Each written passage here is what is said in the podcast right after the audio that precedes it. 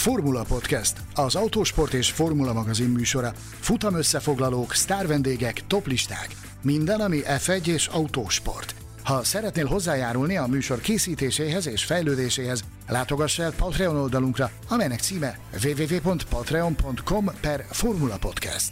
A Formula Podcast virtuális stúdiójában Mészáros Sándor és Gellér Figergő.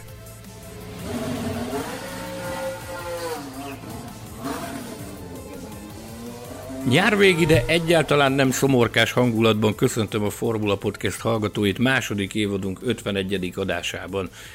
Mészáros Sándor vagyok, és ebben a rendhagyó műsorban egy igazi nagypályás szakértőt fogok kifaggatni a hétvégén lebonyolított Le Mani 24 órás futam eseményeivel, fordulataival és érdekességeivel kapcsolatban. Engedjétek meg, hogy bemutassam ezt a rejtélyes szakértőt, aki egyben a munka hőse érdeméremre is joggal tarthat számot. Nem másról van szó, mint kollégámról, barátomról és cinkostársamról, Gellérfi Gergőről, akit ezúttal is üdvözlök a műsorban. Szia Sanyi, nagyon szépen köszönöm ezt a különleges bemutatást, és nagy szeretettel köszöntöm a rajongókat, hallgatókat. Ilyen az, amikor akasztják a hóhért. De még mielőtt belevágnánk, szeretnélek megkérni titeket arra, hogy amennyiben még nem tettétek meg, iratkozzatok fel a Formula Podcast csatornájára a Spotify-on és a különböző más egyéb podcast platformokon, ugyanakkor fel kell hívnom a figyelmet arra is, hogy patronálhattok bennünket. Ehhez a patreon.com weboldalon kell keresnetek a csatornánkat, de erről a műsor végén úgyis részletesen is beszélünk majd.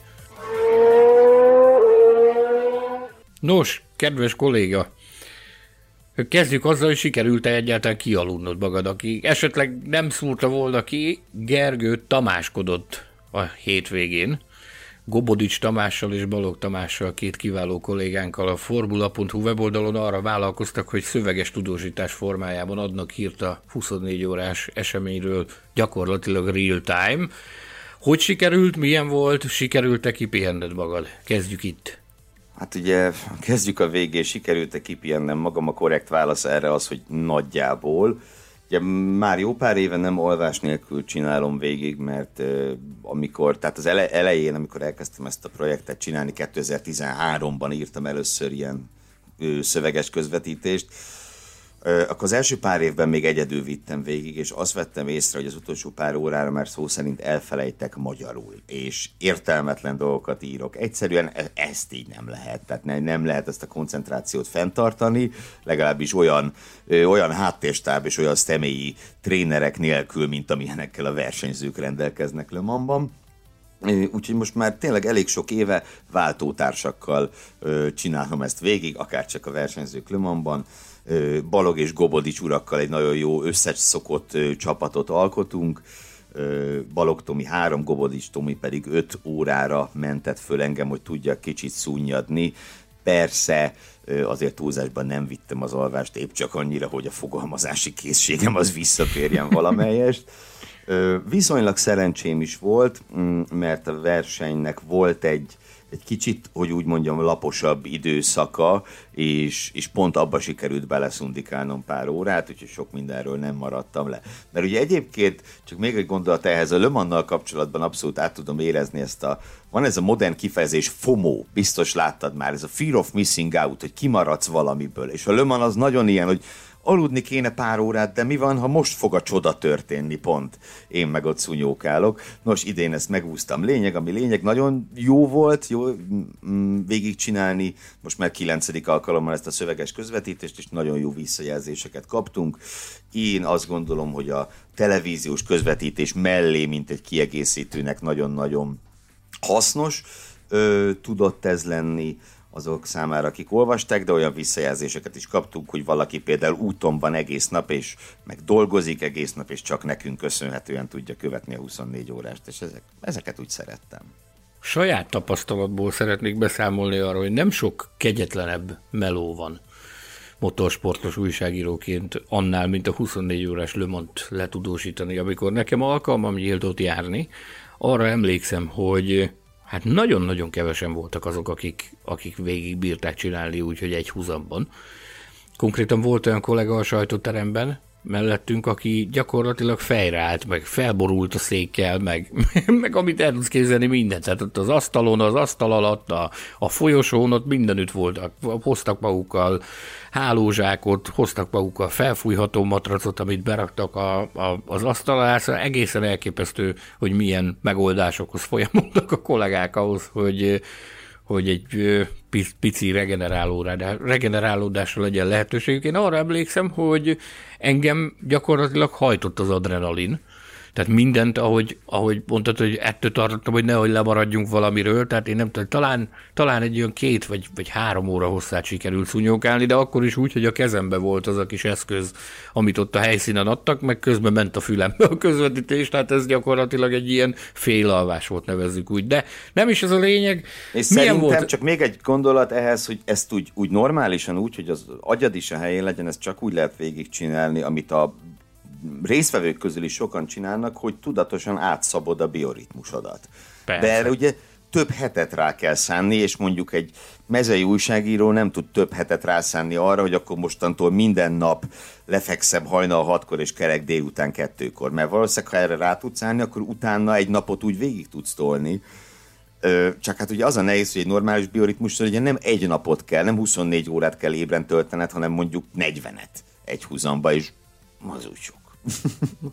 alkalmunk nyílt akkor megfigyelni a versenyzőket is, hogy ki hogy csinálja. Tehát van, aki tényleg ilyen, ez, a, ez az éberalvásban próbált pihengetni, volt olyan, emlékszem, akkor még ment a Tom Christensen, neki egy komplett ilyen lakóépületet hoztak oda, ahol, ahova ő el tudott vonulni, és ott, ott pihengetett meg. Hogy ott pontosan mit csinált, azt nem tudjuk, mert oda éppen mindenhová bemehetünk, oda éppen nem. És ugye vannak olyan versenyzők is, akik alvás nélkül nyomják le, emlékszem, a talán a Webber volt, erre nem esküszöm meg, aki mondta, hogy egyszerűen nem tud fölpörögni, miután egyszer aludt, és hogy ő de lehet, hogy nem a Weber volt, mindegy, de valamelyik nagy menő a Porsche-től mondta, hogy nem alszik, mert, mert utána már nem tudja ugyanazt a szintet hozni. No, de ki milyen szintet hozott ezen a 24 óráson, ugye? Én fel kell fednem a, a kártyáimat. Te voltál az, aki elvitted a bulit. Nekem, nekem nagyon-nagyon régen adatott meg az, hogy el tudtam vonulni néhány napra, és sikerült teljesen kikapcsolni az, az agyamat, egy kicsit elvonulni a motorsport nyűsgésétől, meg pesgésétől. Én az utóbbi néhány napban ezt tettem, és ez azzal az áldozattal járt, hogy bár a szívem szakadt meg, de az idei lömont nem tudtam az elejétől a végéig végig figyelemmel kísérni. Részleteket láttam belőle, darabokat láttam belőle, figyeltem a ti szöveges közvetítéseteket néztem a televízióban is, kivált kép az éjszakai etapokat, az éjszakai időszakot.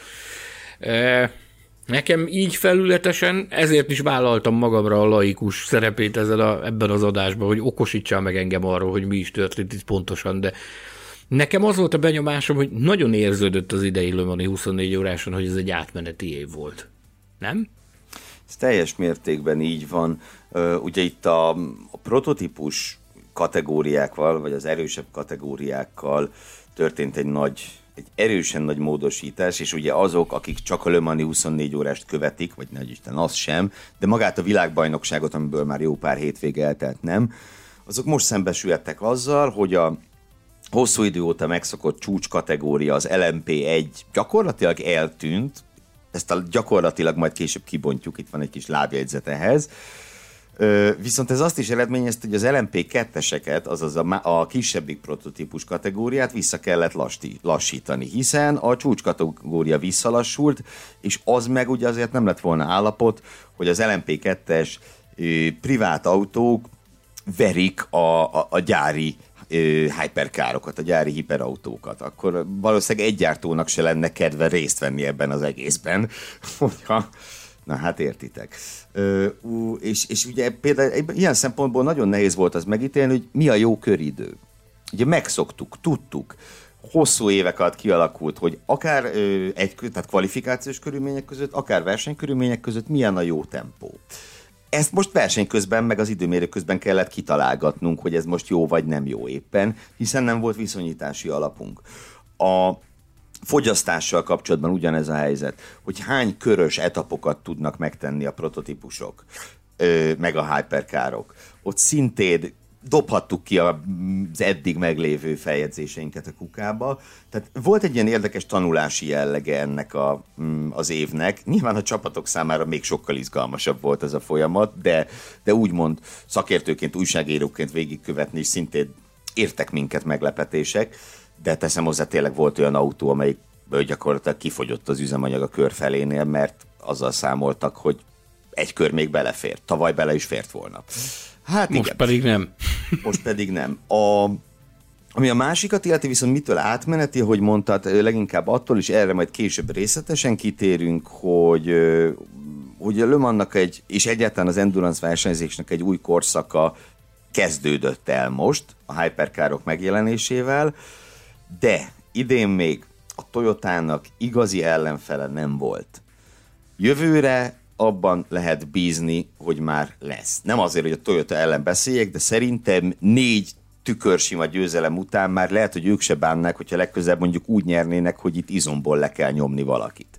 Ez lehet ugye jövőre a Peugeot, aztán később meg majd mások. Tehát ez a, ez a korszak ez csak most, most kezdődik, és igazából minden kategóriában változások várhatóak, az LMP2-t leszámítva, erről is beszélünk majd.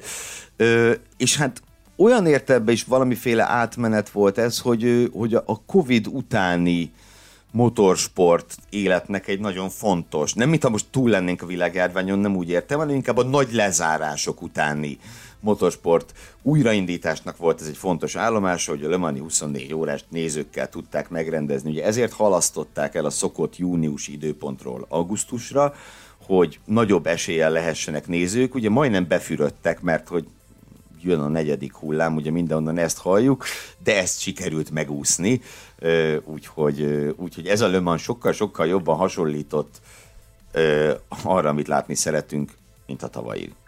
Jól vagyok én tájékozódva azzal kapcsolatban, hogy 50 ezer nézőt engedtek be a, a, a pályára, hogy 50 ezeren nézhették, ami a megszokott nézői kapacitásnak, ha nem tévedek, az egyötöde, természetesen a szokásos mutatvány, a, a védettségi igazolvány, illetőleg a, a, a, a PCR-teszt, együtt a kettő.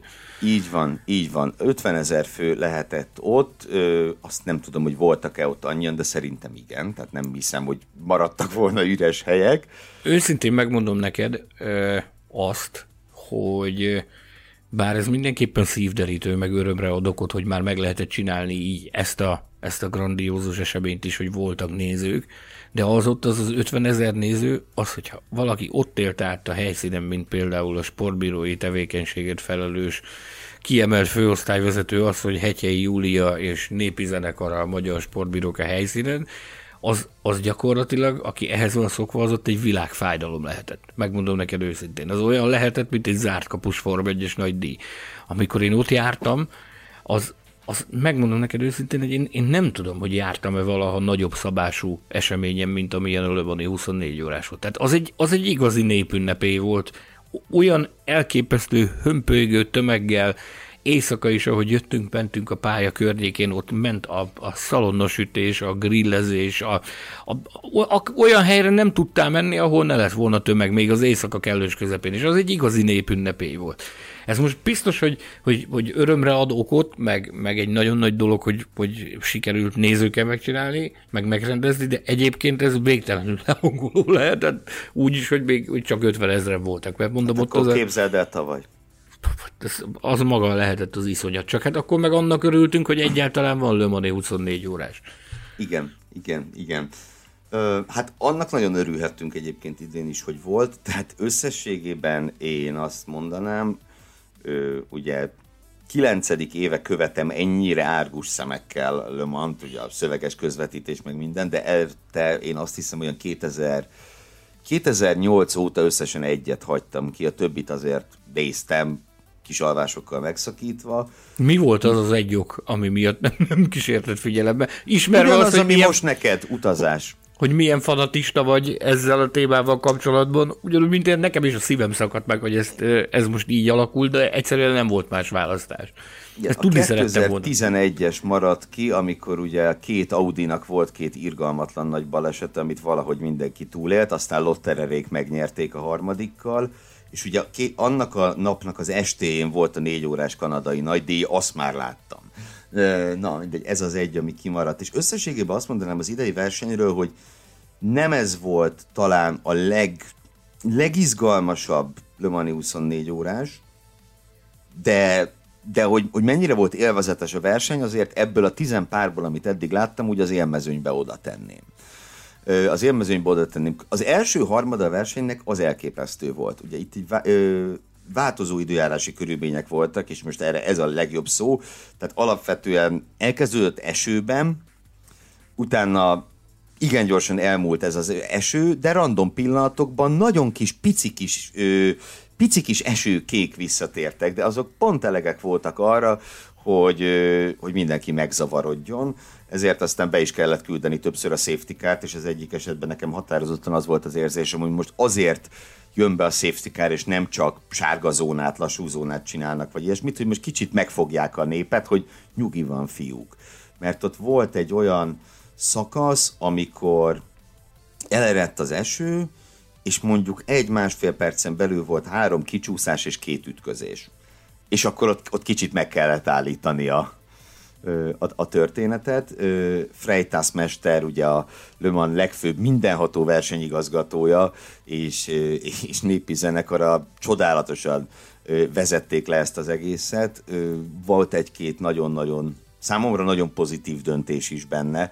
Gondolok itt arra, hogy csak egy példát hozzak, ugye egy Le a safety car egy 13,5 kilométeres pályán különösen igazságtalan tud lenni a verseny alakulása szempontjából és hogy ahogy haladtunk a verseny vége felé, teltek múltak az órák, és már bőven vasárnap volt, amikor probléma volt, már nem safety car küldtek, hanem egész pályás sárga volt. Ami gyakorlatilag megfelel a Form 1-es virtuális safety carnak, az, az mindenki lelassít ugyanarra a sebességre, 80 km per órára, és ugye ezáltal nem nyúlsz bele a verseny alakulásába, és ez például egy nagyon-nagyon pozitív dolog volt, hogy nem próbálták mesterségesen ö, izgalmat generálni ott is, ahol ahol éppen nincsen.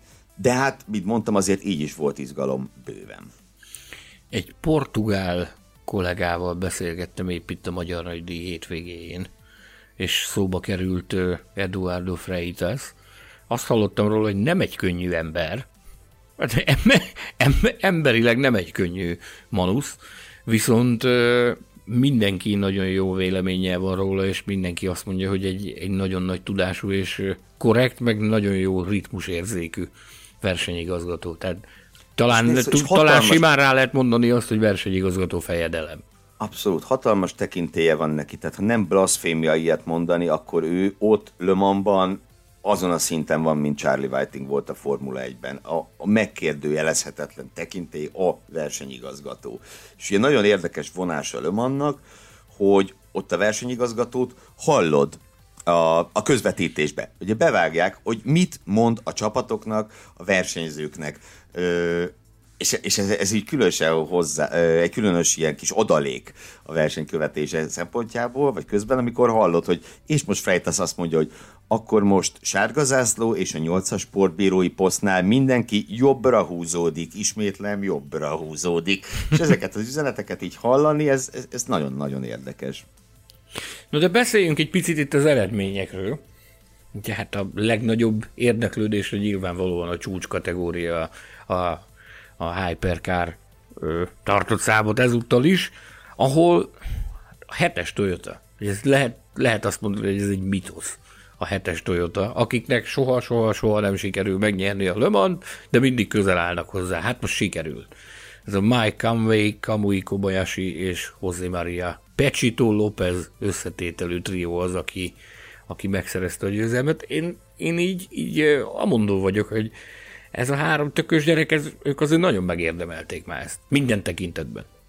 Nagyon rászolgáltak erre. Nagyon rászolgáltak erre. Ugye ők kétszer veszítették már el, kimondottan ez a trió, kétszer veszítette már el a Le Mans ilyen hogy úgy mondjam, hogy leírhatatlan körülmények között.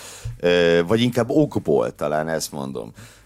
Ugye az egyik, akkor még pontosabban nem ez a trió volt, de ugye a 17-es Le Mans az, e, az első, ahol, ahol Kamui Kobayashi volt a, a nagy, nagy kárvallottja, egy olyan, egy olyan incidensnek, amire amire tényleg nincsenek szavak. Ugye akkor conway együtt voltak, és ott volt még Stefan Sarazen harmadikként, akkor még nem Pecsító volt a partnerük. És ugye akkor a Box utca végén állva, a zöld lámpára várva egy kiállás után, egy amatőr versenyző, tehát egy, egy résztvevő integetett Kobayasinak valami, hát a buzdítását kifejezve. Kobayashi meg ö, ezt úgy értelmezte, hogy őt kien, kien, kiengedi egy sportbíró a box utcából, hiszen ez a szegény ember, ez az, azt hiszem, hogy olasz figura volt, narancsárga öltözékbe volt, sötét volt éjszaka, hát most azt látod, hogy a box végén egy narancsárga figura egy mutatja, hogy mennyi, akkor mész. És ugye utána aztán észlelte a problémát, gyorsan belefékezett, és gyakorlatilag szétment a kuplunk. Vagy legalábbis ez okozott olyan károsodást a kuplunknak, ami nagyon rövid időn belül a kieséshez vezetett. Na, ez volt az egyik. A másik ugye tavaly előtt volt, amikor már, már ez a hármas ment együtt, Kobayashi, Conway és López, vezettek a Buemi Nakajimi ma Alonso féle autó előtt, akik az előző évben már nyertek, tehát ugye ez nem Alonso első, hanem második Le Mans győzelme volt, és hát ekkor pedig az utolsó órában egy hibás szenzor miatt bukták el a győzelmet, ugyanis defektet jelzett egy szenzor, kimentek a boxba, lecserélték csak azt a kereket, hogy időt spóroljanak vele, ezért csak a defektes kereket cserélték le, és kiderült, hogy a szenzor rossz kereket jelzett, és nem a defektes gumit cserélték le, hanem egy másikat, visszamentek a pályára, és továbbra is defektes az autó. Hát ez volt a másik. Tehát ők kétszer ilyen rettenetesen banális módon buktak, és ugye ez az utóbbi, hát ez, ez már tényleg a verseny hajrájában volt 2019-ben, 23. órában egészen pontosan. Tehát nagyon rászolgáltak már, és külön, hogyha hármuk közül valakit kiemelhetek, az Kamui Kobayashi, nem mintha bármennyire is lefitymálni szeretném akár Kamui de, és, és akár Lopez teljesítményét, de ugye Kobayashi az, aki négy polpozícióval rendelkezik immáron Le Mansban, tehát négyszer futotta meg ő a kvalifikáció leggyorsabb körét, az abszolút rekordot öttel Jackie X tartja. Az az, az ember, nem gyenge. Az első Mr. Le Mans volt, akit Tom Christensen uralkodásáig Mr. Le Mansnak hívtak. Ő tartja öttel, Kobayashi négynél jár, ami azért azt jól mutatja, hogy mennyire iszonyatosan érzik amúgy Kobayashi ezt a pályát, és őszintén szólva igazán komoly hibájára a teljes Lomani karrierjéből nem emlékszem. Apróbb hibák voltak, persze most is elhagyta kétszer a pályát, de azt mondom, az egyszer 24 óra alatt is egy-két ilyen apró hiba, ami kerül pár másodpercbe, hát az belefér. Hát még 6-szor, 7 24 óra alatt, ugye, amennyit Kobayashi már, már, már lenyomott itt. És hát ugye, és hát ugye Kamui Kobayashi Omellett, hogy Endurance világbajnok lett tavaly, immáron most már Le győztesnek mondhatja is magát, épp úgy, mint Mike Conway, és épp úgy, mint José Maria López. Nagyon szépen méltattad Kamui Kobayasit, viszont én, én is szeretném őt méltatni, mert egy elképesztően jó fejfiguráról van szó, tehát biztos, hogy jó helyre került a trófea, a teljesítmény ott volt mellette, meg egy szerethető, végtelő, szimpatikus fickó Kamui Kobayashi, viszont tudod hogy mi a különlegessége Pecsito López Lumani győzelmének? Én azt tudom, de azt azért elmondom, hogy a világbajnoki címének tavaly ugye az volt a különlegessége, hogy mindössze a harmadik versenyző lett Peter Solberg és Alonso után, aki két külön világbajnokságban világbajnok lett, de hogy a Lömani győzelmének mi? Azt hm. hozd meg velem, kérlek. Nagyon nagy öröm számomra, hogy valami újat tudok mondani neked. Nos, ha, ha, ha én jó vagyok tájékozódva, akkor tulajdonképpen José Maria López nagyon-nagyon hosszú idő után az első latin-amerikai győztese a, a Le Mani 24 órásnak. Egészen pontosan, hogyha ha, ha minden tuti, akkor 1968-ban volt legutóbb latin-amerikai győztes Le Mansban, akkor Pedro Rodriguez eh, tiadalmaskodott azzal a Lucien Bianchi-val párban, aki ugye Jules Bianchi-nak a tragikus sorsú, bá, a tragikus sorsú Jules Bianchi tragikus sorsú bácsikája volt. Ők együtt diadalmaskodtak 1968-ban egy Ford GT40-essel. Az volt az utolsó alkalom, amikor, amikor latin-amerikai győztese volt a, a Le Mani 24 órásnak, és képzeld el, hogy miután, ezre úgy bukkantam rá, hogy miután vége volt a, a, a futamnak. A futamot követő órákban, amikor felszabadultam a, az internetre, és elkezdtem vadul böngészni az eredményeket, meg a social médiát, ott azt láttam, hogy az összes latin-amerikai jó barátom, az szinte teljes egészében lázba jött, és megőrültek szó szerint. Vadó gratulált mindenki, meg szó szerint azt hallottam, beszéltem is, váltottam néhány üzenetet némelyik őkkel, hogy Argentinában szabályos népünnepé vette kezdetét ennek kapcsán, hogy, hogy Pecsito López Mani győztes lett. Ugyanis akkor a nagy szó ez Latin Amerikában, hogy egy, egy latin amerikai versenyző ilyen sikert ért el az autosportnak ezen a magas szintjén és akkor Mike Conway is kapjon egy-két, egy-két jó szót. Ugye Mike Conway-t uh, sokan talán az Indikárban ismerték meg, ugye ott, ott ment ő, ő jó pár évig. Volt neki egy irgalmatlan nagy balesete 2010-ben, így van 10-ben, az Indi 500 utolsó körében úgy elrepült, hogy majdnem egy év volt a, a, a felépülés utána. És és ő hozott egy, megtett egy olyan lépést 2012 végén, amiért néhányan cikizték, de sokkal többen becsülték. Ő közölte, hogy ő az ovál pályákon nem érzi magát komfortosan, nem érzi magát biztonságban, és ő többé nem akar ovál pályán versenyezni. Ebből az lett, hogy egyébként két évet ment még részmunkaidőben az Indikárban, 14-ben Ed Carpenter csapatában, de ugye az oválpályás szereplés befejezte, és nyilván komoly indikár karriert úgy nem tudsz építeni, hogy egyáltalán nem indulsz oválon. És Conway pedig elkezdett a sportautózás felé kacsingatni, és 2014-ben ő már a Toyotával versenyzett. Le Mansban még nem, de, de a Bahreini futamgyőzelmet, az futamgyőzelemnél már ott volt az autóban 2014-ben. Szóval egy nagyon-nagyon régi bútor darab, ha szabad így fogalmazni, Mike Conway a Toyotánál. Ugye ez az egész projekt, ez 2012-ben indult, részmunkaidős részvétellel a világbajnokságban, és két évvel később Conway már a tagja volt. Ö, igen, igen, igen, és ugye tavaly nyilván ő is világbajnok lett Kobayasiékkal együtt, és hozzájuk hasonlóan négy összetett dobogóval rendelkezett már Le Mansból, úgyhogy legfőbb ideje volt, hogy, hogy ez a győzelem megszülessen. A második helyen is egy, egy Toyota végzett, a nyolcas rajtszámú Sebastian Buemi, Brandon Hartley és Kazuki Nakajima összetételű trió.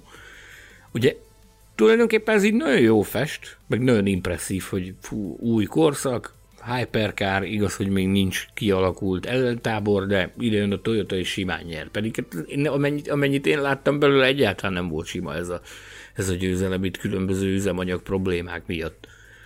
És különösen a 8-as autónak nem volt sima, tehát ugye Buemiéknek igazából azt kell mondjam, hogy nem volt olyan pillanata a versenynek, amikor nekik esélyük volt a győzelemre.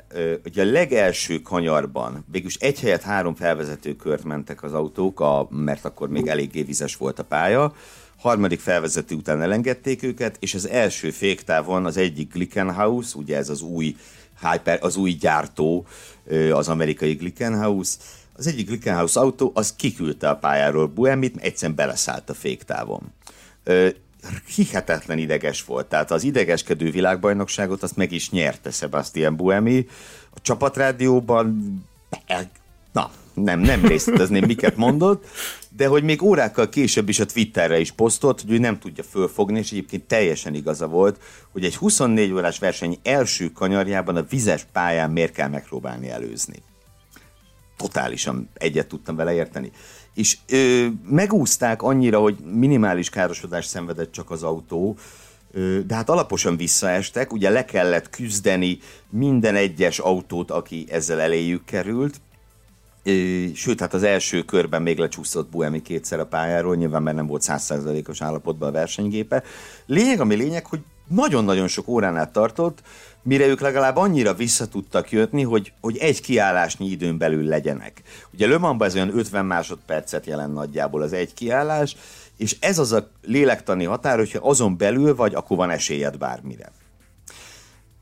Sikerült visszajönni ilyen, ilyen közelségbe, de ez nagyon-nagyon-nagyon sokáig tartott, és utána előjöttek az üzemanyag problémák, mindkét autónál, de a nyolcasnál sokkal intenzívebben. Ugye Buemi alatt még meg is állt egyszer vagy legalábbis ő, ő leállt egyszer, hogy újraindítsa a rendszert. A pálya szélén, ami ritkán jó jel, hogyha egy autó a pálya szélén áldogál, és sokkal többször kellett kiállniuk tankolni, normális, voltak 12-13 körös etapjaik, és ehhez képest volt, hogy 4-5 körönként jártak be a boxba, és ez pontosan az, a, az volt, hogyha van egy komolyabb gyári ellenfél, ezt már nem tudod megcsinálni.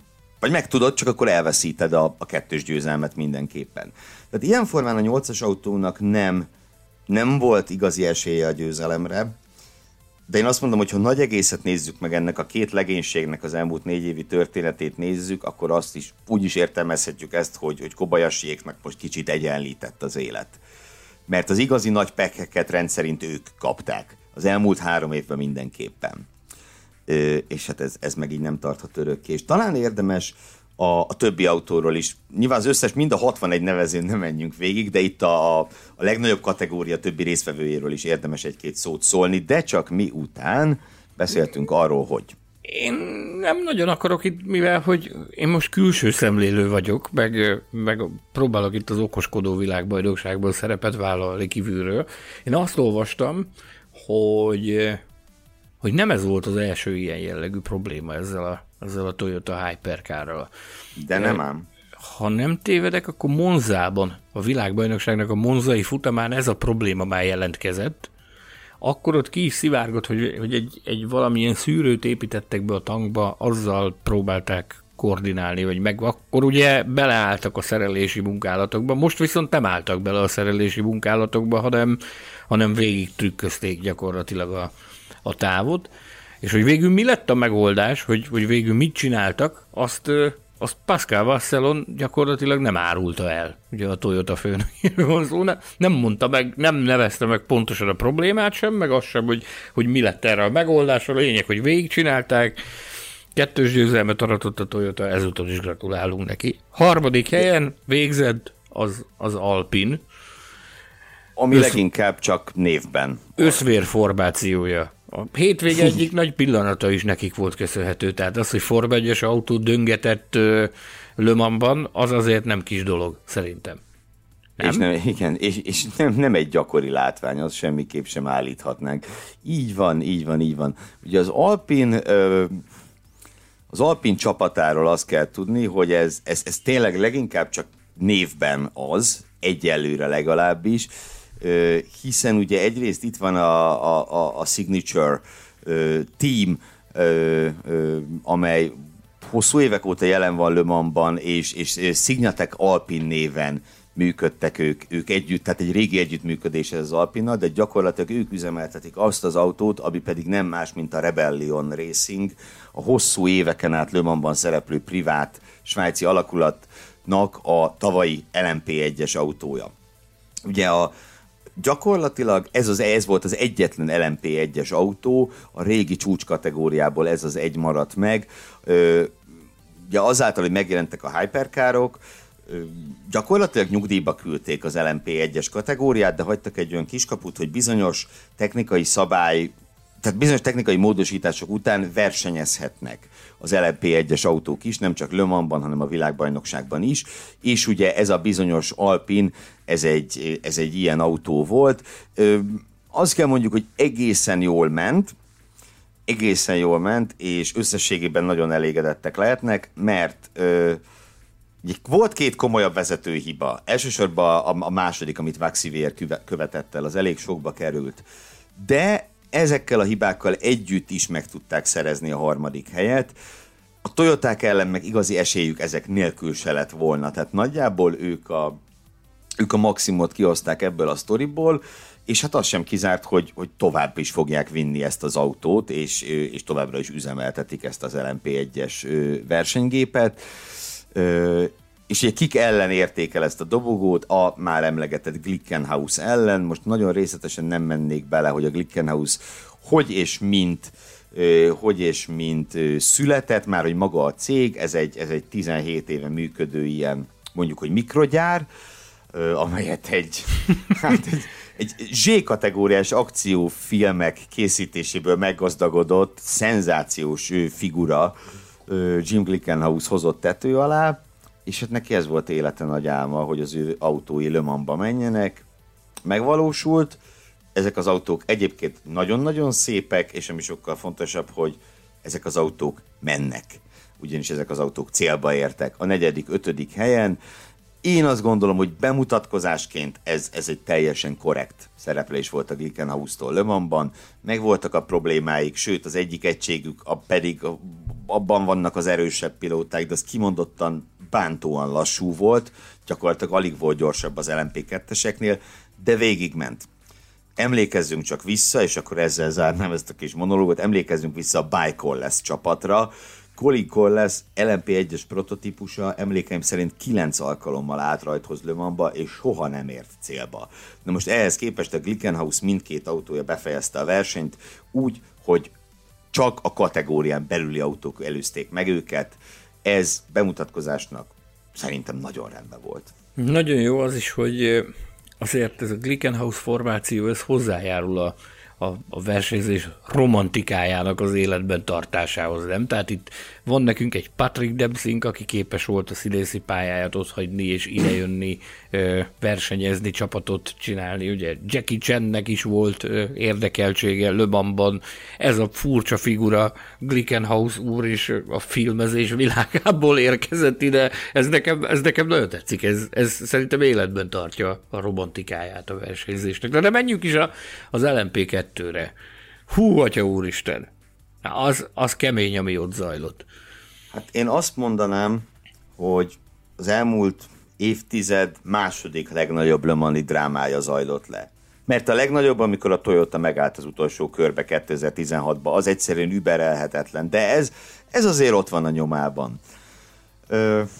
De talán kezdjük az elején. Ugye az LMP2-es kategória nagyon-nagyon szoros volt az elejétől kezdve folyamatosan nagyon szoros verseny volt, ezért is szeretjük az LMP2-t, meg a, a marha jó pilóta összeállítások miatt. Ugye a legtöbb ismerős nevet ebbe a kategóriába találod. Dugig van, részint volt Forma 1-es pilótákkal, részint Formula E versenyzőkkel, részint nagyon komoly Lömani múltal rendelkező pilótákkal. Junior kategóriákban villogó, nagypályás fickókkal, úgyhogy egészen, én, én, én rettenetesen szeretem az LMP2-t. Szerintem amíg LMP1 volt, nagyon jó nyilván az a csúcs kategória, de, de én az LMP2-t legalább ugyanakkor a érdeklődésre figyeltem mindig, mint az LMP1-et.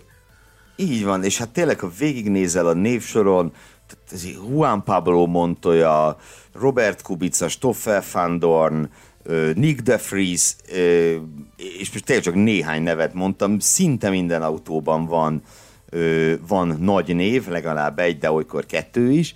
Ugye három nem lehet, hogy ez nagyon érdekes, mert az NP2-ben csak két profi versenyző lehet a, a mm, egy, egy, egy legénységben. Na igen, és hát volt, volt néhány korai, nem is tudom, hőse ennek a versenynek. Mindenek előtt Antonio Félix da Costa, a, a Zsotával, a 38-as rajtszámú Zsotával, ő az első órában a felszáradó pályán gyakorlatilag a Toyotákkal egy tempót tudott menni. Pedig ez egy másik kategória. Egészen brutális volt. Azt amikor felszáradt a pálya, akkor, akkor ez már nem működött, de azokban a pillanatokban azért úgy elhihettük, hogy itt most nyilván Toyota verés nem lesz, de hogy hát lehet, hogy az Alpint is meg fogják szorongatni ezek az LMP2-es srácok. Na erre végül nem kerülhetett sor. Azt az autót Anthony Davidson sajnos beledobta a kavicságyba, egyébként föl is vállalta a saját hibáját. Aztán volt egy másik nagyon erős egység, a 23-as United Autosport, eh, ugye ez a Zac Brown féle alakulatnak a, az egyik autója a háromból, benne Paul Di Restával és Alex Linnel, tehát ez is egy azért egy jó kis, jó kis legénység volt. És az ő győzelmi esélyeik egészen szomorú módon szálltak el, méghozzá úgy, hogy a United Autosport másik autója beléjük rohant, a volánnál egy bizonyos Manuel Maldonado-val. a névazonosság, a névazonosság nem véletlen, Balog Tobi föl is idézte, hogy egyszer Spában volt, hogy Maldonado kicsapta Direstát a, még a Forma 1-ben, hogy úgy tűnik, hogy ez a család, ez, ez utazik Paul Direstára, valami oknál fogva. Ö, aztán ott volt a 26-os G-Drive, amiben többek között Nick de Vries is tartozott, tehát ő volt az egyik tagja. Nekik is komoly győzelmi esélyük volt, amit pedig úgy sikerült lenullázni, számomra az egyik legszomorúbb esete volt az egész 24 órásnak, hogy az ifjú Franco Colapinto, ugye ő egy F4-es szintéren villogó versenyző, ő belerohant a hölgyautóba, abba az autóba, amit Sofia Flörs, Bejckevicser és korábbi vendégünk Tatjana Calderon vezetett, és ennek az utóbbi autó számára véget és ért a Löman ezzel. Ö, aztán az hagyján, az, az meg tényleg az egész verseny talán a legijesztőbb jelenete volt, hogy keresztben állt a pályán ez az autó, lengett a, a dupla sárga, lassú zóna volt, magyarul 80-ra kell lassítani, és hát egy félamatőr versenyző az Eurázsia Racing prototípusával így belement Sofia Flörs autójába. Érted? Dupla sárga, lassú zóna 80, és, és neki ment, a belső kamerán látszott, hogy elképesztően megijedt szegény Sofia, de mondjuk ezt meg is értem, tehát ez, ez valóban nem lehetett egy jó élmény. Na, és akkor hova lyukat ki ez az LMP2, anélkül, hogy az egész versenyt elregélném, oda, hogy gyakorlatilag az utolsó körig úgy tűnt, hogy kettős győzelmet alatt a belga Team VRT, ami egy újonc csapat, legalábbis Le ugye a Team VRT-t ismerhetjük mindenféle GT versenyekről, ismerhetjük őket a DTM-ből, de Le Mansba ők először érkeztek meg, azzal a nem titkolt szándékkal, hogy ők megpróbálják meggyőzni az Audit, hogy a majdan érkező Audi projektet ők szívesen menedzselnék. És hát ez parádésen sikerült, mert tényleg az utolsó körig kettős győzelemre álltak újonc csapatként, aztán, hát aztán jött a dráma. Egy bizonyos kínai versenyző, egy bizonyos jegyi fej vezette az, azt a 41-es autót, Mondd el, áruld el, hogy van neki magyar beceneve is, amit tőlünk kapott.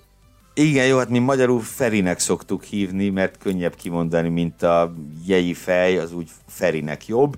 De hogy hát szenzációsan versenyzett ez a, ez a bizonyos, ugye Je, a család neve neki, és hát ott volt vele Robi és Lali is, Robert Kubica és, és Louis Deletras személyében, és úgy tűnt az utolsó körig, hogy Robert Kubica első Le Mans szereplésén Le Mans kategória győztes lesz, aztán ez az autó megállt az utolsó körben, nem is ment tovább, ki is estek a versenyből, hiszen ugye az alapszabály Le Mansban, hogy célba kell érni. Hiába tettél meg bármennyi kört, sokkal többet, mint mások, be kell érni a célba. Úgyhogy 23 óra 59-nél ekkor sikerült ennek az autónak megadni a magát, és így győzött ugye a másik P2-es egysége a, a Team VRT-nek, tehát így is győzelemmel debütáltak ők, Le Mani kategória győztes lett Robin Freins, Charles Milézi, valamint Habsburg Ferdinand, elképesztő brigád, tehát azért szintén, hogy ez se gyenge. Nagyon komoly, nagyon komoly társaság verbuválódott itt össze, ugye Robin Frainsről annak idején nagyon sokan keseregtek emiatt, hogy nem nyíltak meg előtte a Forma egy kapui, ő is puffogott emiatt. Nagyjából mindent megtett érte. Mindent az évvilágon megtett azért, hogy ez ne sikerüljön, meg cserébe azért oda is mondogatott amiatt, hogy nem nyíltak meg a Forma egy kapui. Habsburg Ferdinand pályafutása én azt gondolom, hogy a magyar sajtóban is egészen jól dokumentált, meg jó figyelemmel kísérhető. Sár Milézié viszont, viszont kevésbé. Ö, hogy mondjam el azt a sztorit ö, Sár Miléziről, ugye 2011, most az adás előtt visszanéztük, mert mondtam neked, hogy ez engem különösen felvillanyozott, hogy a Sárvilézi kategória győztes lett Löbanban, mert én láttam őt 2018-ban a Monakói nagy díjon, villogni még Formula Renault pilótaként, akkor megmondom őszintén, azon a hétvégén úgy tűnt, hogy abból a brigádból torony magasan ő a legnagyobb tehetség, és Isten tudja, hogy hol lesz neki a, az út vége, meg milyen magasra jut, ugyanis odajött, és csinált egy második helyet, az első futamon a második helyen végzett, a második futamon pedig alázott gyakorlatilag, és agyonvert mindenkit fényes győzelmet aratott, és akkor egy nagyon érdekes vöröshajú kis kis furcsa, küllemű fiatal srácról beszélünk, végtelenül beszédes, meg, meg kedves, aranyos, meg hát nagyon gyors gyerek, ügyes kezű gyerek. Hát most, most egyelőre Lomanban, meg, meg más, úgy tűnik, hogy más irányba sodorja az élet, és nem lesz belőle Form 1 pilóta, de hát azért egy Lomani kategória győzelem már valamihez, ami miatt meg igen, lehet igen. Nekem a, a, fizimiskája egyébként Oliver Törvire emlékeztet, a fiatal Oliver Törvire, aki egyébként szintén volt LMP2-es kategória győztes. Na de itt a befutó mozzanatáról, már hogy a P2 befutójának mozzanatáról kellene még egy-két szót szólni. Ugye a, a második, vagy a gyengébbiknek tűnő Team VRT autónak, Frönszéknek, akik megnyerték végül a kategóriát, miután a másik autó megállt, Szóval nekik gondjaik adódtak a hajrában, és ennek következtében a 28-as Jota autó az nagyon keményen fölzerkózott rájuk, olyannyira Stoffel Fandorn Tom Blomqvist és Sean Gelael, ez sem egy annyira gyenge Na várja, ők a nagy kutyák, majd elmondom, hogy miért.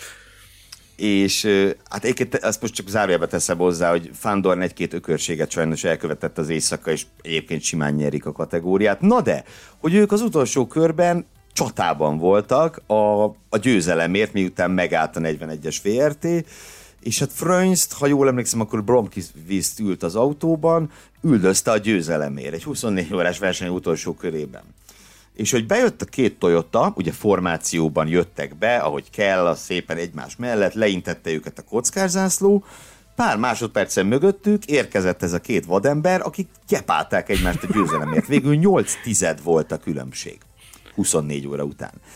És ugye nem megszokott az, hogy az utolsó körben egy harc van Lömanban, test-test elleni küzdelem, ilyen egyszerűen nincsen. És ezért szokott ez úgy lenni, hogy bizony a leintést azt a pályán, a betonon, a pálya közepén álló zászlós ember intézi. Hát majdnem sikerült Frönsznek elgázolni ezt az embert, de hogy, és akkor nyilván nem nevetgélnénk így, mert egy borzalmasan ijesztő jelenet volt, és nagyon nagy, odébb is ugrott ugye szegény. Azt hittem, hogy te a tévé előtt, ahogy, ahogy nézted ezt a jelenet sort. Én fölüvöltöttem, de itt tényleg iszonyatosan megijedtem, mert hogy pont kivágott egy GT és Ferrari mögül ott az utolsó pillanatban, és ott volt ez a zászlós ember, és egy nagyon-nagyon komoly ö, összegbe mernék arra fogadni, hogy ilyet most láttunk utoljára, hogy az aszfalton lévő ember inti le a lömant. Tehát ebből nagyon-nagyon könnyen tragédia lehetett volna. Szerencsére nem lett, de azt hiszem, hogy nem kell kísérteni a sorsot, mert láthattuk, hogy ez baromi veszélyes tud lenni. Így szerencsére nem történt semmi baj, így ezt eltehetjük egy érdekességnek, mint hogy ilyen is volt. És hát még egyszer Robin Fröns, Ferdinand von Habsburg, Sár Milézi, valamint a belga Team VRT, hát szenzációs. Szenzációs. Még ez a Blomqvist Gelael Fandor brigádet, ez, ők úgy nevezik magukat, hogy a nagy kutyák, the big dogs. Ezek a fiúk, kérlek szépen, kiegészülve Norman NATO-val, és Pierre Gázdival, ezek a, ezek a fickók, ezek együtt készültek a, a 24 órásra Ibizán onnan képzeld el, amikor, amikor ezek a gyerekek megindulnak és belevetik magukat az éjszakába, vagy megindulnak és elkezdik vegzálni a strand népét, ezek, ezek a srácok, ezek ezt csinálták, elképesztő szórakoztató képek jöttek tőlük social media felületeken, meg, de azért váltottunk is üzenetet néhányukkal azzal kapcsolatban, hogy mi zajlik ott. Azt mondták, hogy hát ezt nem akarjátok tudni, hogy itt mi zajlik ebben a, ebben a felkészülési edzőtáborban. De ez közvetlenül, közvetlenül itt a 24 órás nagy hét előtt, előtt zajlott, úgyhogy ők ki is nevezték magukat a nagykutyák brigádjának, úgyhogy a nagykutyák azért csak összehoztak egy, egy lömanű kategória dobogót, amihez ezután, ezúton is gratulálunk nekik. Így, vagy 8 tizedre győzelemtől, és ha már Norman NATO pont a, ő hozzá kapcsolódik az, amit még akartam említeni. Ugye idénre lett egy új alkategória, úgymond, az LMP2-n belül a Pro-M kategória. Ez úgymond csak al kategória, tehát nem ugyanolyan nem is tudom, nem kap ugyanolyan publicitást ennek a külön értékelése, mint az LMP2, de a világbajnokságban is, és Le Mansban is külön is nyilván tartották ezt. Azok az LMP2-es egységek indulhattak ebben a Pro-M kategóriában, amelynek az egy, a háromból az egyik tagja az bronz besorolású. Ugye a bronz besorolás, nem mondom végig az egészet, a lényeg, hogy négy besorolása van a versenyzőknek, platina, arany, ezüst és bronz, és a bronz az vagy teljesen amatőr, olyan értelemben, hogy úrvezető, mit tudom én, Patrick Dempsey volt, vagy ilyesmi, tehát egy, egy műkedvelő, aki nem az autóversenyzésből él, vagy nagyon öreg. Ez a másik lehetőség, hogy bronz besorolású lehetsz, mert az idő múlásával mész lefelé a besorolásban. Na, és akkor ebben a külön értékelésben Norman NATO, Loic Duval, valamint az úrvezető Esteban Garcia dobogósok lettek, akik viszont megnyerték, azok Juan Pablo Montoya, Ben Henley és Henrik Hedman. Nyilván itt is megvan, hogy ugye Juan Pablo Montoya Hát ő, őt mindenki ismeri, Ben Henley egy nagyon-nagyon jó kezű gyerek, Henrik Hedman pedig egy úrvezető, majdnem sikerült el is szórakoznia a végére ezt a, ezt a győzelmet, de ugye ahol bronz besorolású versenyző van az egységben, ott bizony megvan ez a hátrány, hogy az egyik tag az full amatőr. Nem úgy, mint te meg én, de nyilván nem is rendelkezik olyan se képességekkel, se felkészültséggel, mint egy profi versenyző. Ez olyan, mint amikor én beülök hozzád meg a Tamáshoz az elnyűhetetlen főszerkesztő. Ti kette profik vagytok, én meg a sintér, ugye? Na ugyan már, na ugyan már.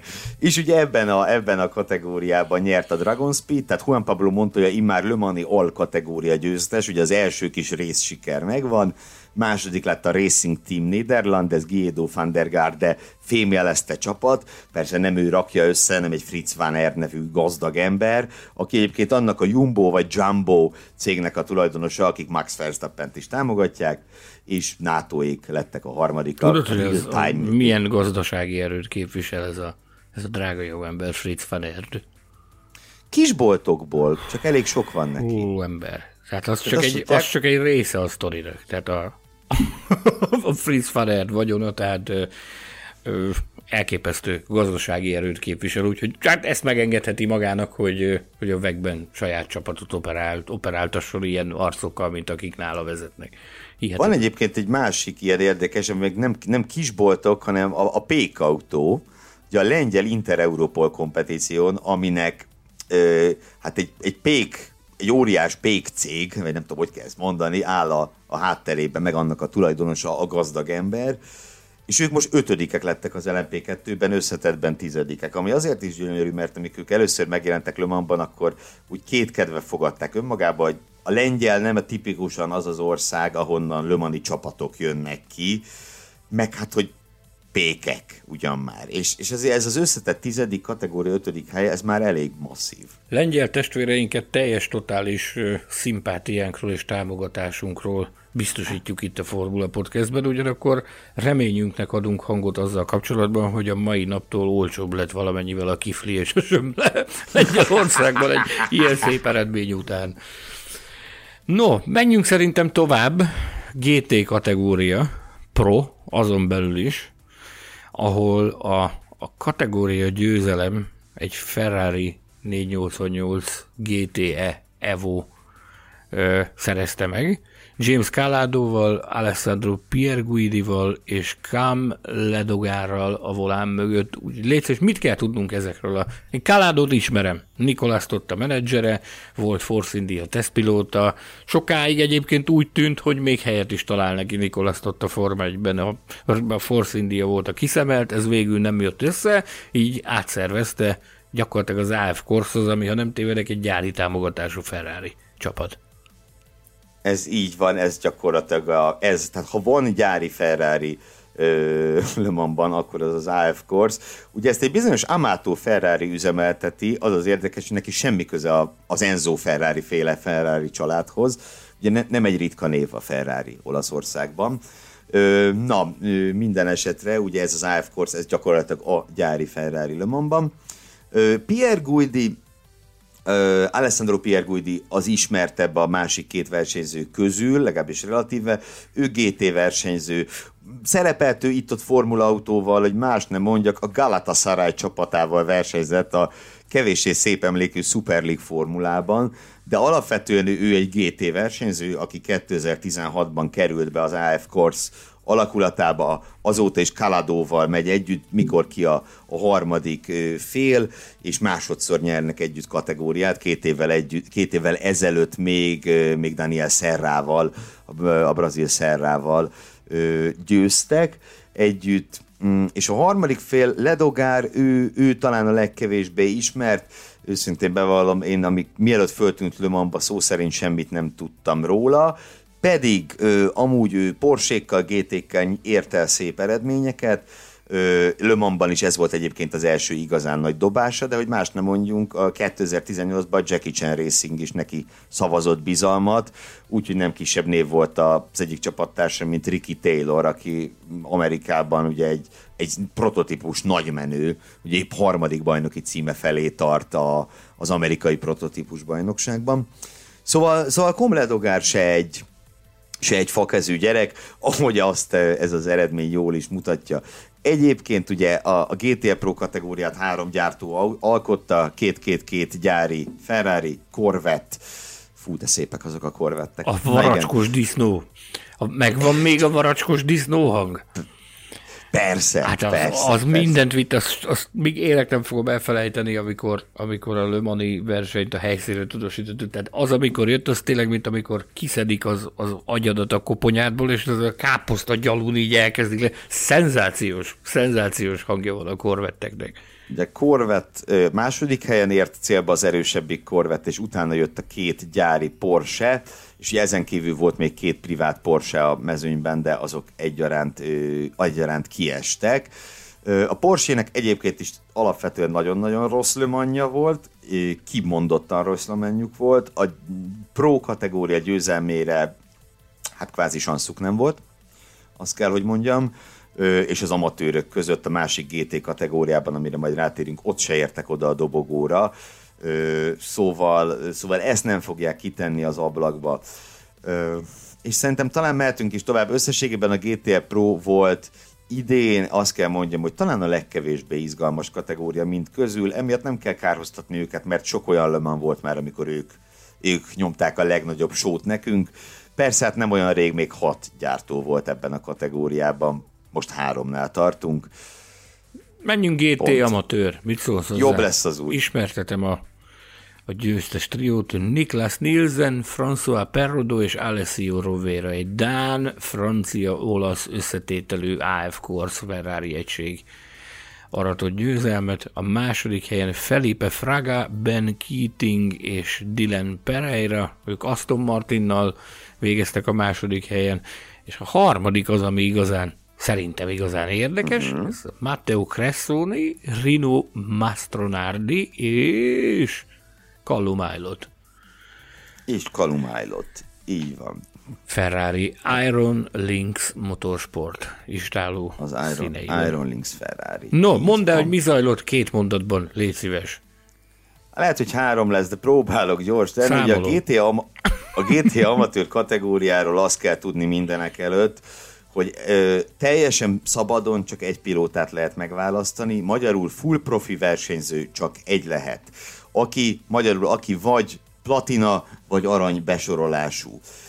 Úgyhogy itt rendszerint igazán nagy és ismert nevet egyet találunk az autókban, ha egyáltalán, mint amilyen Kalumájlott, ö, volt, de ebben a kategóriában indult Giancarlo Fisichella is, hogy más ne mondjak.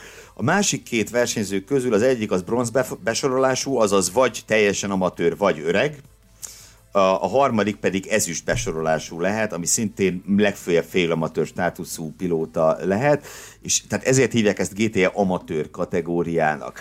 Nagyon színes kategória, én nagyon-nagyon szeretem követni a küzdelmeit. Külön taktikai elem, hogy mikor melyik versenyzőt rakják be, mert nyilvánvaló, hogy mondjuk most nézzünk egyet, hogy, hogy egy Calum Aylott az jobb teljesítményt fog nyújtani az autóban, mint egy Rino Mastronardi, ezt pontosan tudja mindenki, és szokás ezzel taktikázni, hogy mikor melyik pilótát rakod be. Gyakorlatilag itt a győzelmet abszolút megérdemelte ez a, ugye szintén az Alf Corshoz tartozó, az gyakorlatilag ez is egy gyári Ferrari.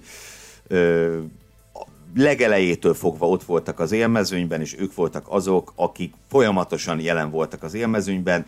Volt egy fluktuáció, persze föl le, voltak erősnek tűnő egységek, amelyek elszálltak, akár a versenyből is kiestek.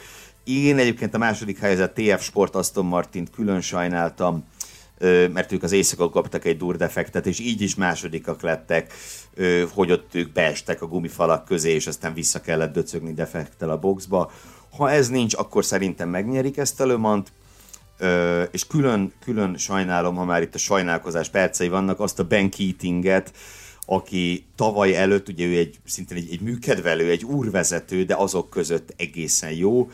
Tavaly előtt szintén Felipe Fraga partnereként kizárás miatt bukták el a győzelmet, ö, idén pedig hát ez a dur defekt kényszerítette őket a második helyre, pedig Ben Keating hosszú évek óta jelen van Le és tényleg ebben a az úrvezetők között ő egy, egy elég magasan, magasan jegyzett pilóta. Hát így, nagyjából ennyit az amatőr kategóriáról, de összességében a legnagyobb sót azt, azt az LMP2 mellett tőlük lehet várni. Már amíg létezik egyáltalán ez a kategória.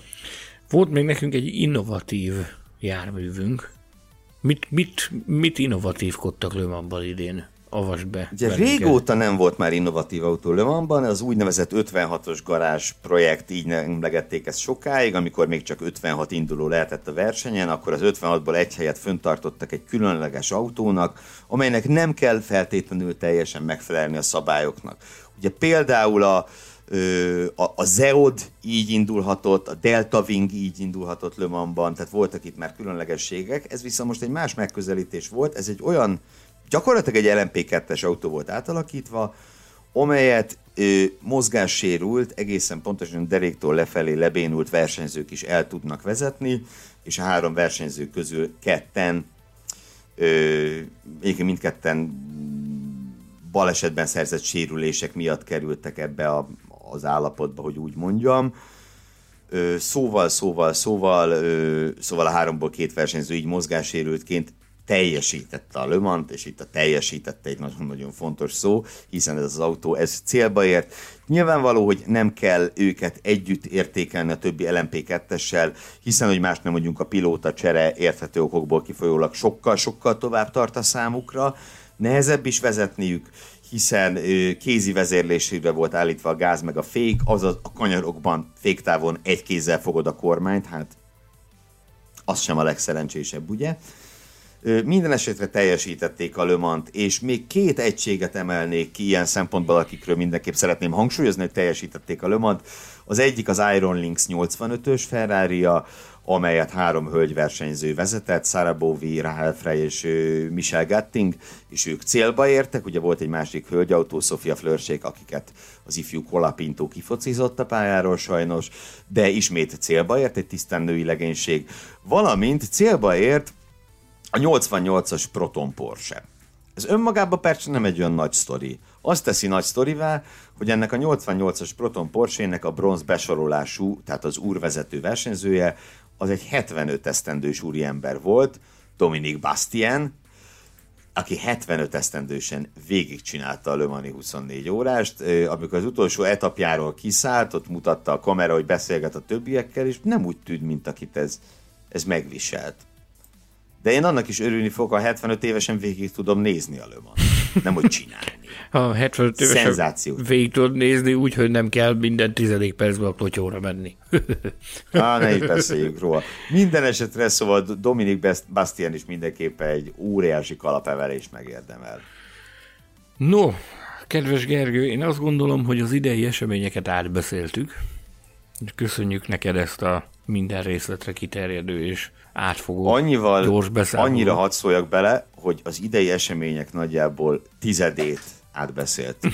Ö, és ezt azért mondom így, mert tényleg szeretném azt mondani mindenkinek, aki ezt hallgatja, de mondjuk nem nézte a Lömant, vagy sose nézett még Lömant, jövőre üljetek neki, és legalább szagoljatok bele mert, mert itt ülhetnénk még három órán át, akkor se tudnánk kibeszélni minden érdekes mozzanatot, és nem is baj, jó is van ez így.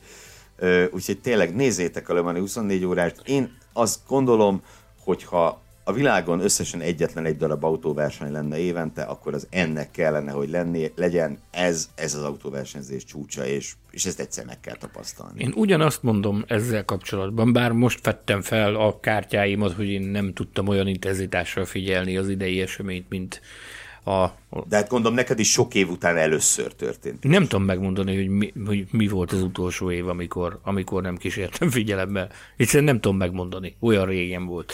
De én ugyanazt tudom mondani, amit, amit a Magyar Nagy Díja kapcsolatban szoktam mondani, hogy hogy arra azt szoktam mondani, hogy egy évben meg tudod nézni 20 párszor a, a televízióban, de amikor itt van nálunk, akkor fogd magad és menj ki. Ezt, hogyha nem mész ki a pályára, semmi gond nincs belőle, de egyszer tényleg szálljátok rá az időt, a jövő évére készüljetek rá, és kísérjetek figyelemmel, mert olyan élményt ad, amit semmi mással az ég egyet a világon nem lehet nem lehet pótolni. Ez egy, ez egy egészen egyedi, és azt nem mondom, hogy megismételhetetlen, mert minden évben van, viszont minden lőman megismételhetetlen, mert minden évben olyan sztorik történnek, meg, meg olyan fejezet íródik a lőmani történelemkönyvbe, ami tényleg elképesztő. És, és tényleg ez megadja, a, ez amit a klasszikus zene, nem? műértőnek kell lenni hozzá, hogy tud élvezni, de akkor viszont nagyon-nagyon tudod élvezni, és azt mondod, hogy ez az alfa és az omega. Nincs más. Nincs más, csak ez van. Úgyhogy mindenkit bátorítunk arra, aki egy kicsit is érdeklődik az autósport iránt, hogy hajrá, nézzetek Le Mans jövőre velünk együtt. És akkor, hogyha jövőre nézitek, és talán azt hiszem, hogy az a jó, hogyha ezzel kerekítjük le a mai adást, uh, ahogy mit lehet jövőre nézni, hát egyel több gyári autót mindenképpen, pontosabban kettővel, hiszen érkezik a Peugeot Le Mans-ba, pontosabban visszatér a Peugeot Le Mans-ba, egy egészen elképesztő kinézetű hiperautóval nincsen neki hátsó szárnya. Azt mondják, nem kell. Hogy kitalálták azt a aerodinamikai megoldást, amihez nem kell hátsó szárny. Googlizzatok rá, hogy Peugeot Le Mans Hypercar és csodálkozzatok. Brutál erős pilóta felállása lesz neki, mármint ilyen endurance szinten tényleg nagyon-nagyon erős. Magnussen, Verny, Diresta, Duval és így tovább. Úgyhogy jön a Peugeot, de, de ugye ez szerencsére csak a kezdet, hogy ők érkeznek. Tehát a Peugeot érkezik jövőre, de szerintem lesz még itt bőségesen újítás. Mit tudsz mondani nekünk? Mivel tudod felcsigázni az érdeklődésünket? Ilyen értelemben ugye az elején arról beszélgettünk, hogy ez egy átmeneti év, kicsit még a jövő év is az lesz, hiszen a kategóriák változatlanok maradnak, GT fronton se várható változás, sőt reméljük, hogy nem lesz, és akik vannak megmaradnak, és egyedül a Peugeot érkezik. Ugye az Alpin terveit még nem tudjuk, de ha most tippelnem kéne, azt mondom, hogy ők jövőre is futtatják ezt az LMP1-est. 2023-ban viszont elszabadul a buli. Egyrészt megérkezik a Ferrari hiperautója.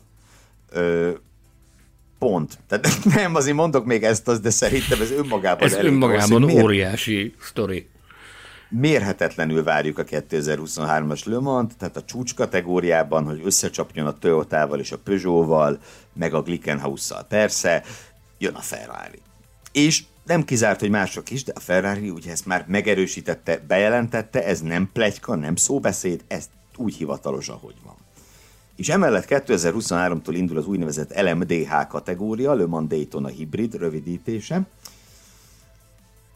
Amit pedig azért hoztak létre az IMSA sorozatban, tehát az Észak-Amerikai Sportautóbajnokságban, amiben többek között a Daytonai meg a Sebringi verseny is tartozik, hogy megteremtsék az átjárást az Endurance világbajnokság és az Észak-Amerikai bajnokság között.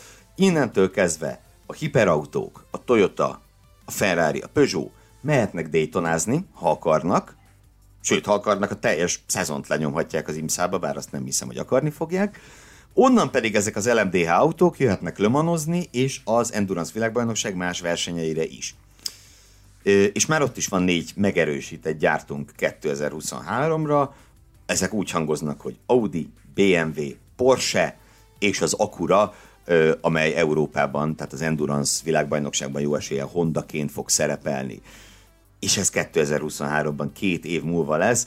Most ez még túl szépnek hangoz, hangzik. Pedig nekem ahhoz, már repes a szívem ettől, amiket most itt hallok tőled, repes a szívem ezektől az információktól. Tehát, ugye ez azt jelenteni, hogy ideális esetben 2023-ban, ami nem más, mint a Lömannak a századik évfordulója, nem a századik verseny, de a századik évforduló, tehát mondhatni, hogy viszonylag jeles alkalom lesz, gyakorlatilag 8 gyár püfölheti egymást az összetett győzelemért, és akkor még nem beszéltünk az Alpinról, meg azokról, akik 23-ig még megérkezhetnek.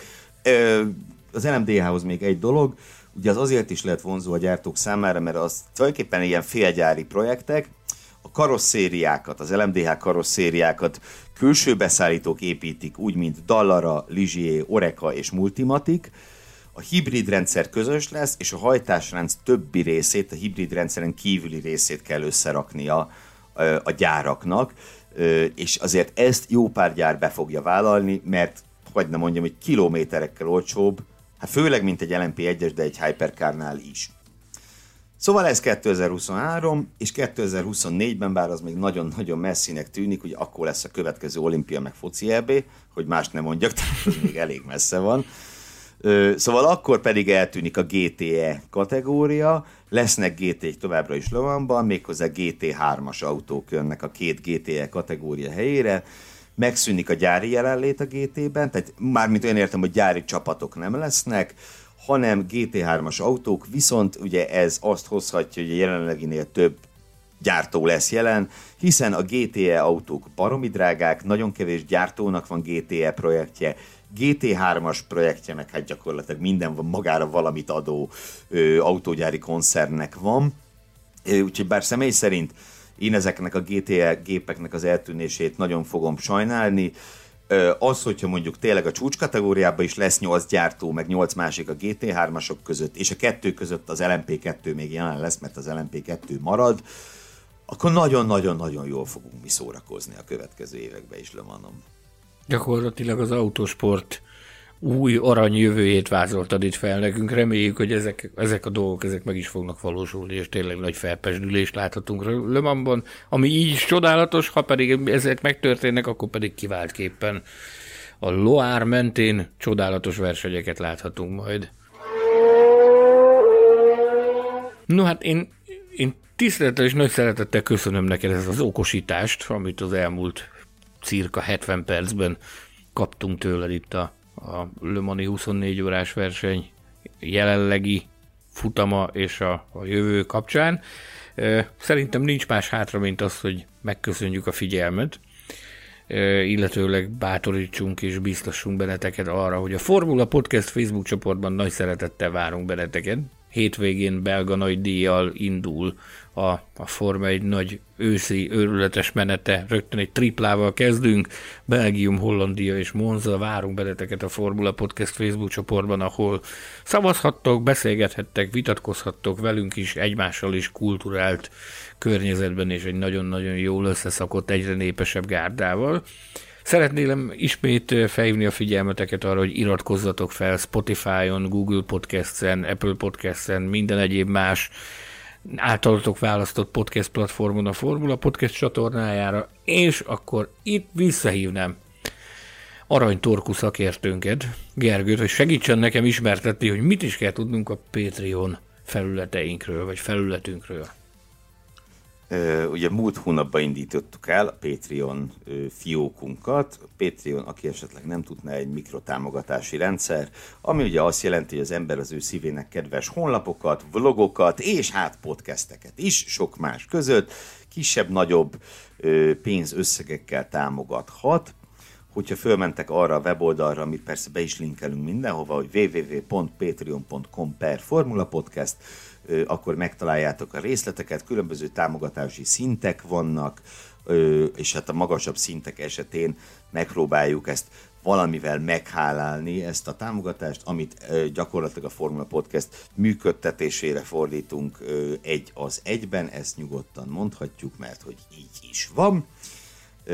Úgyhogy nézzétek meg ezt a honlapot, ha kérdésetek van, írjátok, írjátok nyugodtan, és szívesen válaszolunk és hogyha, hogyha módotokban és lehetőségetekben áll, és úgy érzitek, hogy rászolgáltunk, akkor, akkor támogassátok a Formula Podcastet. Mi pedig minden megteszünk azért, hogy a megszokott színvonalon, vagy talán még annál egy kicsit magasabb színvonalon gyártsuk továbbra is nektek az adásokat.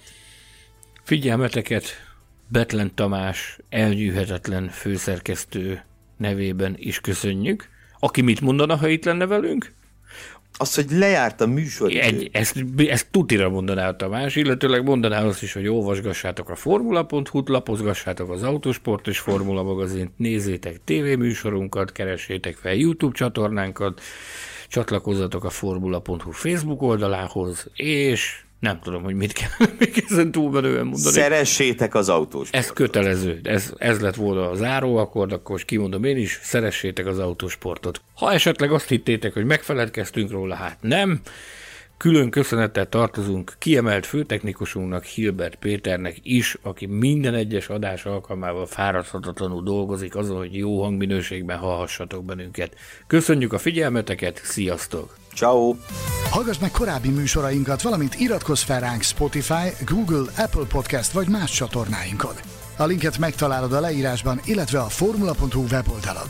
Ha szeretnél hozzájárulni a műsor készítéséhez és fejlődéséhez, látogass el Patreon oldalunkra, amelynek címe www.patreon.com per Formula Podcast.